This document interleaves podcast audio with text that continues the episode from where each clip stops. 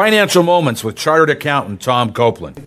In Romans 8 5, God makes it clear that how we think will determine what we do. Those who live according to the sinful nature have their minds set on what that nature desires. But those who live in accordance with the Spirit have their minds set on what the Spirit desires. For example, if we allow our minds to think in a worldly fashion, then we will manage money in a worldly fashion. Here's some questions Are you more influenced by media or God's Word in managing money? Do you struggle with covetousness, selfishness, or greed? Or are you content with God's provision? Do you desire to have more material things or to give more to God's work? Do you regularly fill your mind with what the Bible says on finances? In Romans 8 6, God promises that if we purposely set our minds on what He desires, then we will live in accordance with His will and experience His peace. Are you experiencing God's peace in the area of finances? If not, then check out BibleFinance.org.